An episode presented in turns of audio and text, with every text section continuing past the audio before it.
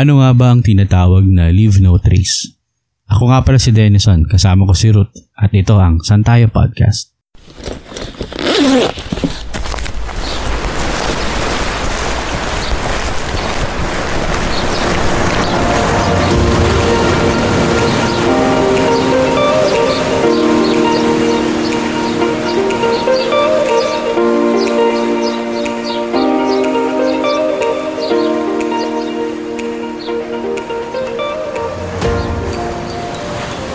Bago tayo magsimula, gusto ko nga palang mag-shoutout muna sa mga original founders ng Santayo. Sina Tani, Nico, yung wife niya si Joanna, and si Raymond Mandario, mga tropang Imus Cavite. Welcome to episode 1. Babe, saan tayo? Nandito muna tayo ngayon sa tinatawag na virtual classroom. No? O kaya dun sa, kumbaga, pag bago ka mag-hike dun sa jump off, kung saan usually ginagawa yung orientation. Di ba? Ah. At dito pag-uusapan natin yung yung LNT o mas kilala bilang ano, Leave No Trace. Ano nga ba yung LNT? Okay, bago kita sagutin kung ano yung ibig sabihin ng LNT o Leave No Trace, ah, magbibigay muna tayo ng konting disclaimer no? kasi hindi naman tayo expert talaga dito. And yung mga ah, opinions namin about LNT ay based lang dun sa aming experience in applying yung LNT o Leave No Trace principle. Oo. Saka based din sa mga nabasa natin sa research, syempre. Yes, exactly. So, to answer the question, ah, ito yung nag-start sa Amerika, sa United States. In 1987, a no-trace program was formed for wilderness and outdoor travel. So, sa Amerika, no, yung US Forest Service, National Park Service, and Bureau of Land Management cooperatively distributed a pamphlet. Nabigay sila ng pamphlet entitled The Leave No Trace Land Ethics.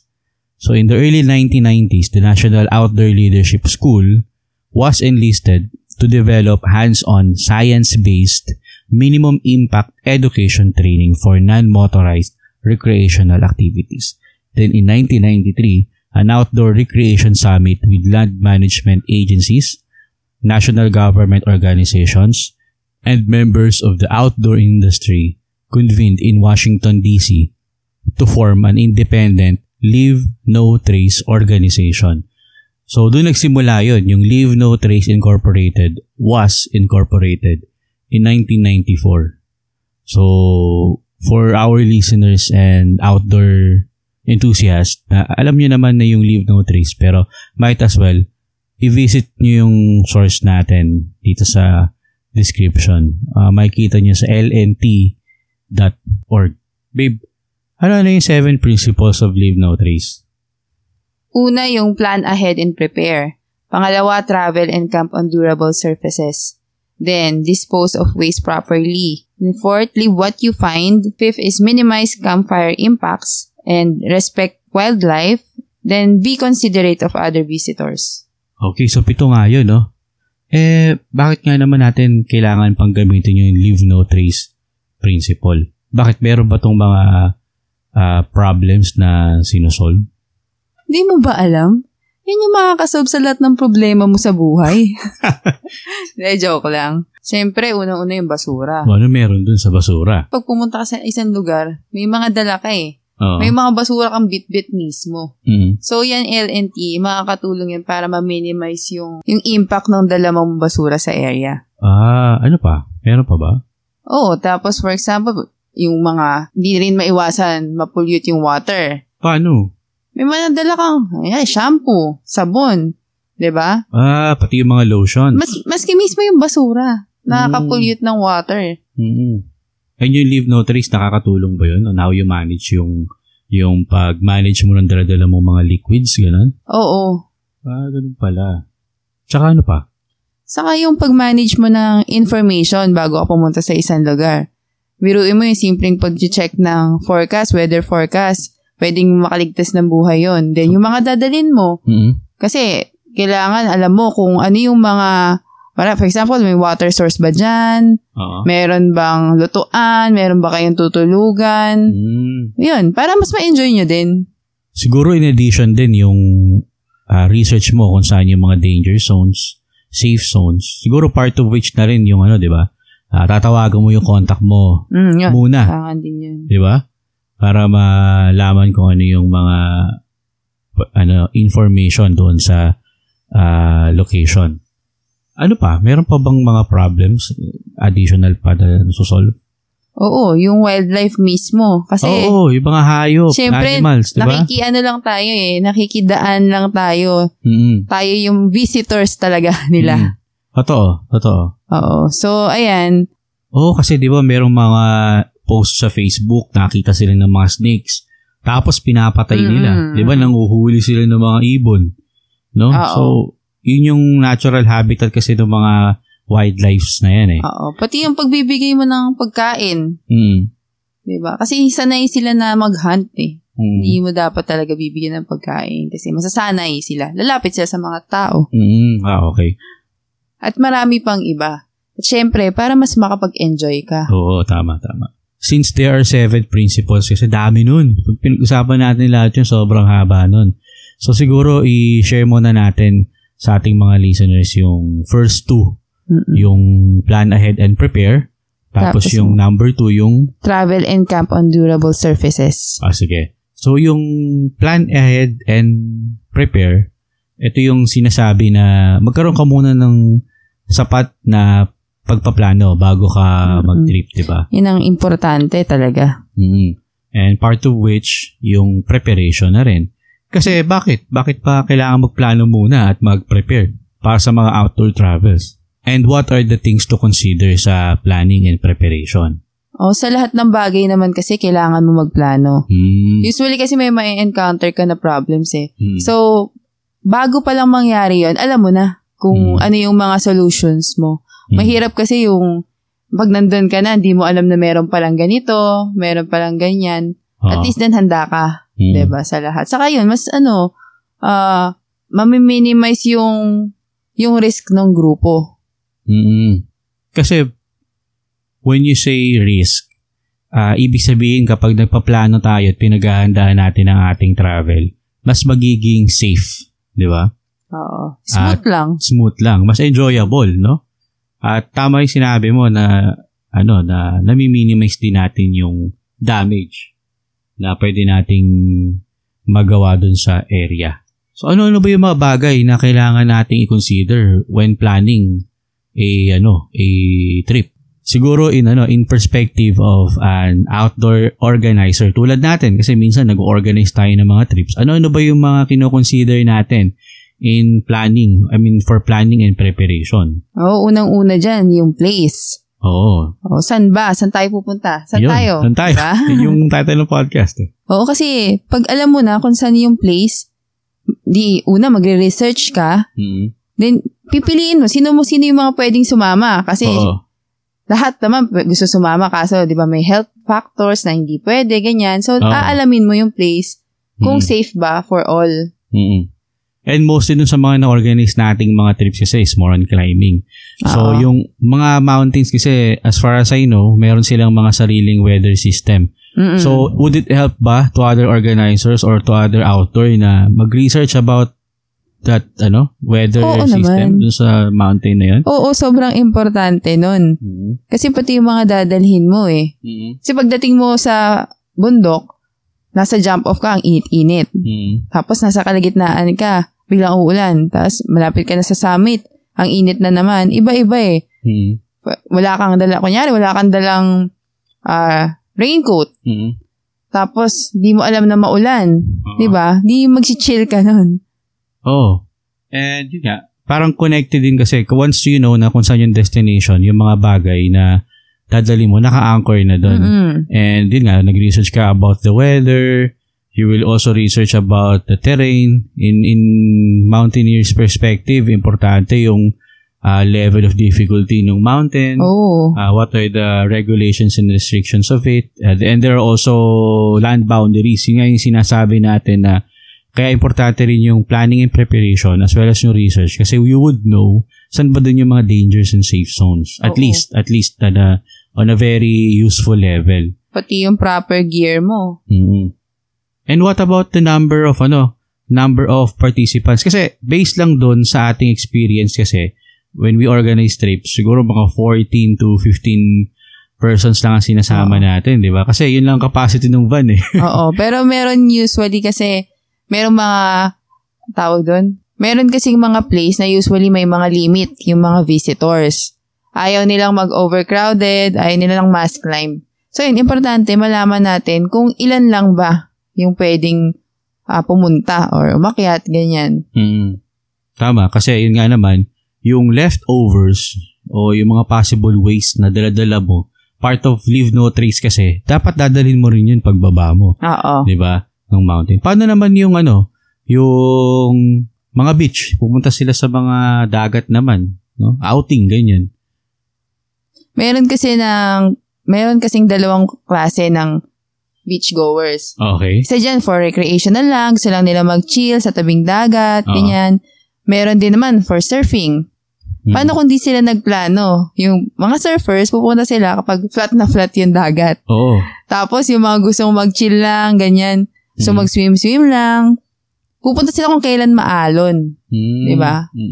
So yun, kailangan mo rin i-research kung kailan ba yung season for surfing, ganyan. Oo, kung kailan ba yung tama. flat yung dagat. Oo. And there are also cases na mayroong mga beach or mga dagat na prone to riptide, di Oo. ba? So in the perspective of an organizer, kailangan mong pagandahan lahat ng 'yon and you have to relay this to your joiners, Mm-mm. no? And kung family lang kayo, family trip lang, kailangan ganun din. So might as well uh, consider based on sa lnt.org, identify nyo kung ano yung ba yung mga goals or expectations dun sa trip.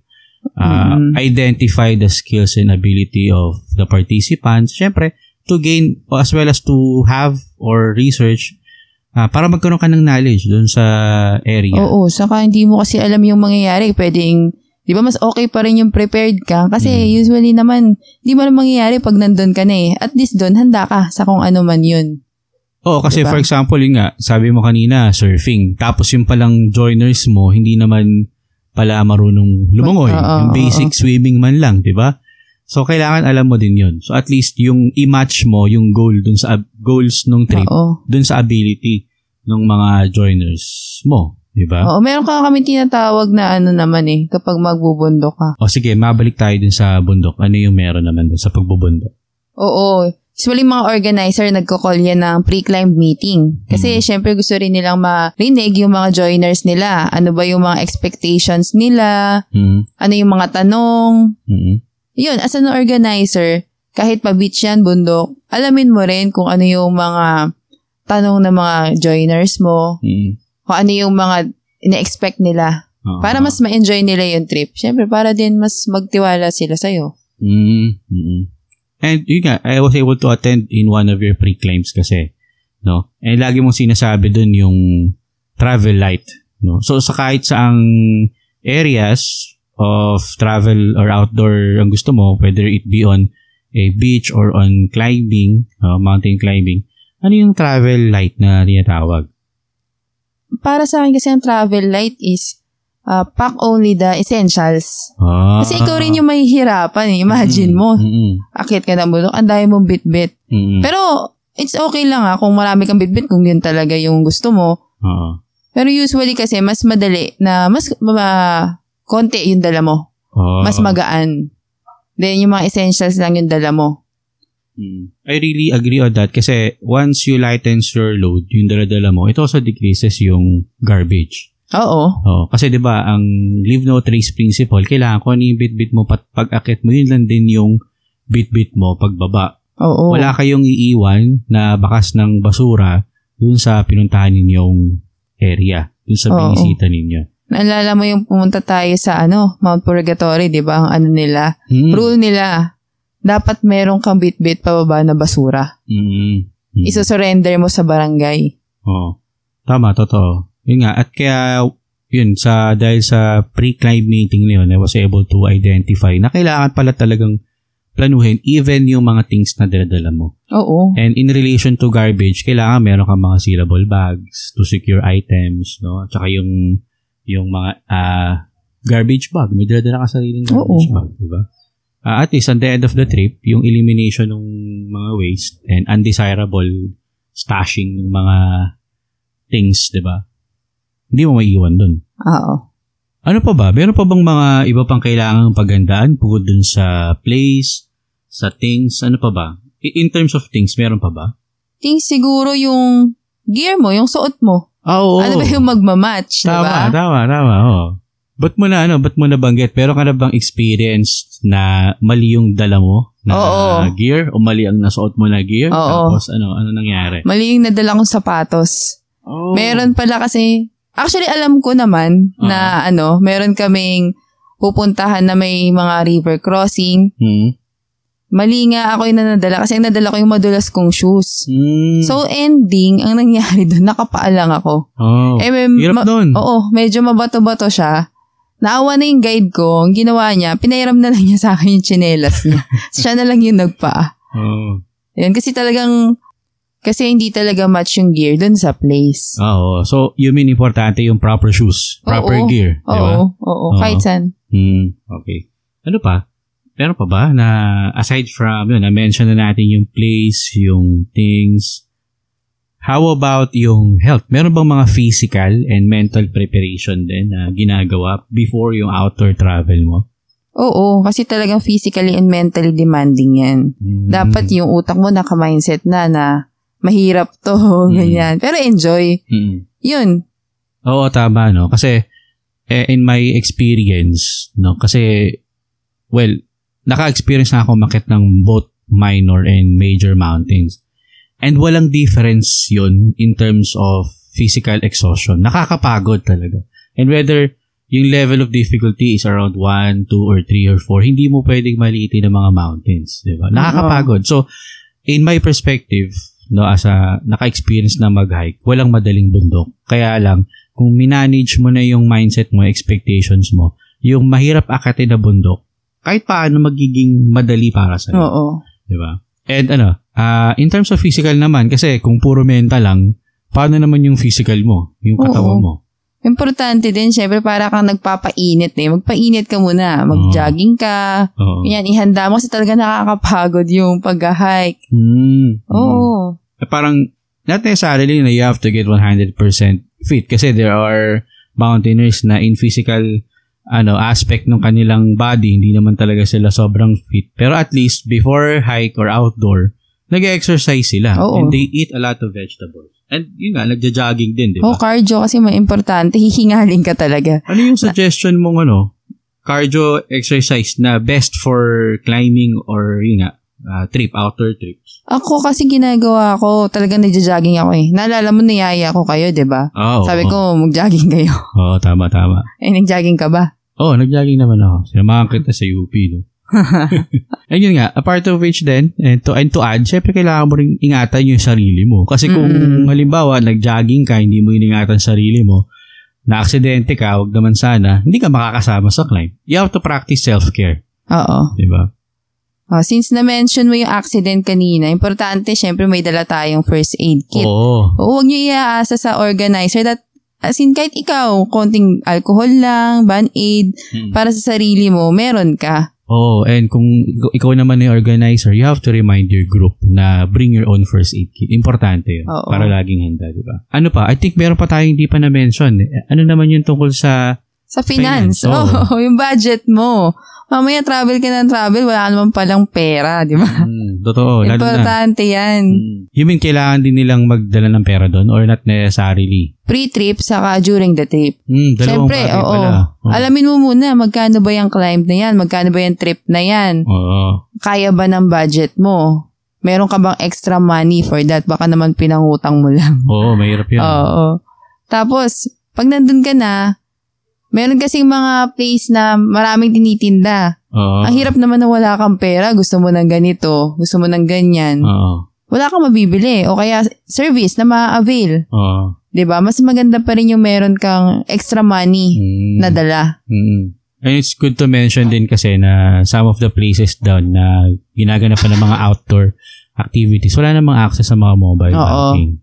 Di ba? Walang silang- signal, usually. Yes, walang signal. So yun ang pinakatamang term. Walang signal for you to uh, do a mobile or cash transfer online. Na- Kaya dapat may cash on hand ka din kahit paano. Mm. And Oh, Oo, sige. usually naman imi-mention niya ng organizer eh. Mm. Kung pagdadalhin ba kayo or Oo. wala kunyari, baon lang. Mm. Meron kasi mga trip na talaga as in wala kang mabibilan kahit water source wala. Wow, tama, tama. At mayroon din akong na-experience dun sa one of our hikes eh. Many of our hikes pala. Meron nagtitinda ng taho dun sa, Oo, meron meron, ice cream. meron nga tinatawag na 7-Eleven.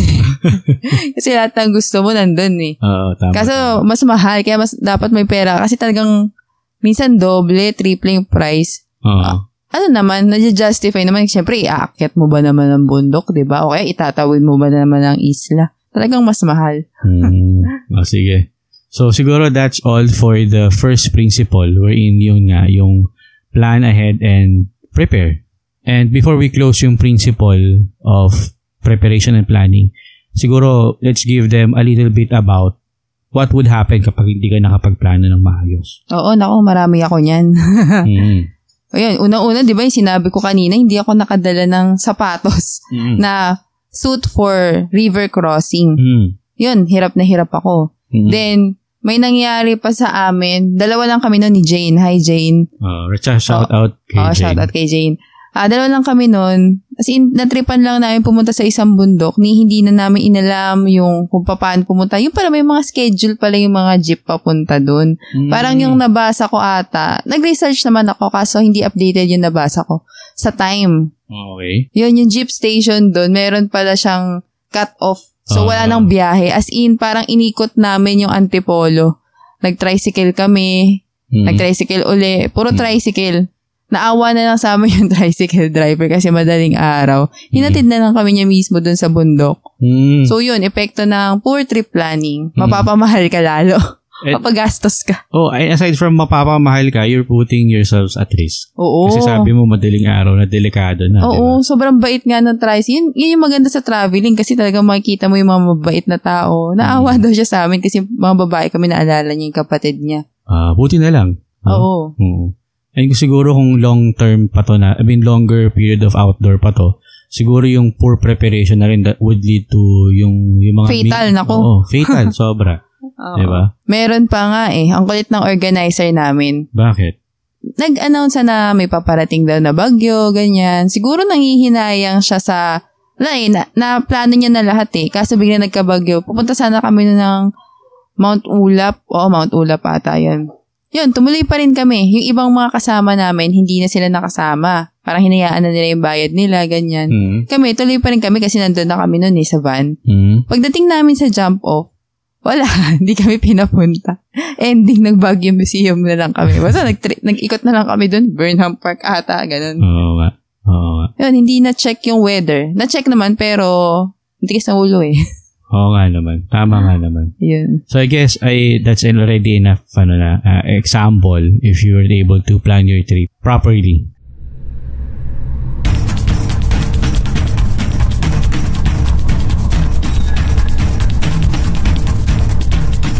And let's now proceed to principle number two. Yung tinatawag na travel and camp on durable surfaces. Ang goal kasi ng travel is to move through natural areas. Mhm. Na dapat, i-avoid natin yung damage sa land saka sa Mga waterways. mga water. Oh, tama, waterways.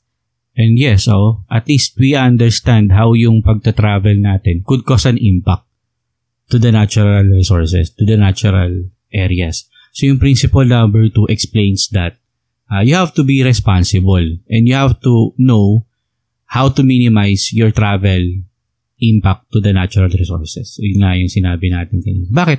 There are marami kasing types of resources. Ta maraming types of natural areas. Mm-mm. So, when you walk on vegetations, for example, yung, yun nga, vegetations, meron doon hindi mo pwedeng apakan. Oo. Kasi there are numbers of communities ng mga small organisms na nandun nakatira.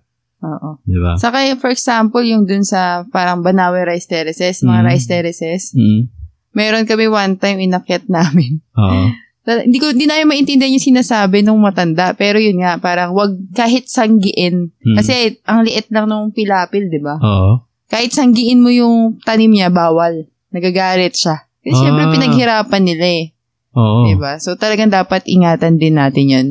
O kasi mahirap makarecover. Mm-mm. I mean, kahit mga hindi natin nakikita ng mga organisms to, there are communities there. Parang may mga bahay talaga sila. Meron silang ah, community na talaga ng mga organisms. And kapag kahit masanggibo pa lang, yung recovery nun, it takes decades. Pwede, di ba? Mm-mm. Oo. And syempre, ayaw din natin na masira yung natural trails. Pero since, din nga, na-mention na natin, meron kasi na rin mga designated trails na rin naman on a uh, hiking perspective or any outdoor perspective. Meron ng yung mga land managers doon, doon sa area o yung mga organizers mismo in charge doon sa area, naglagay na sila ng mga Kumbaga nabutasan na. Oo, meron na silang mga designated trails na mas less yung impact kumpara dun sa mga off trails na Oo. dadaanan mo.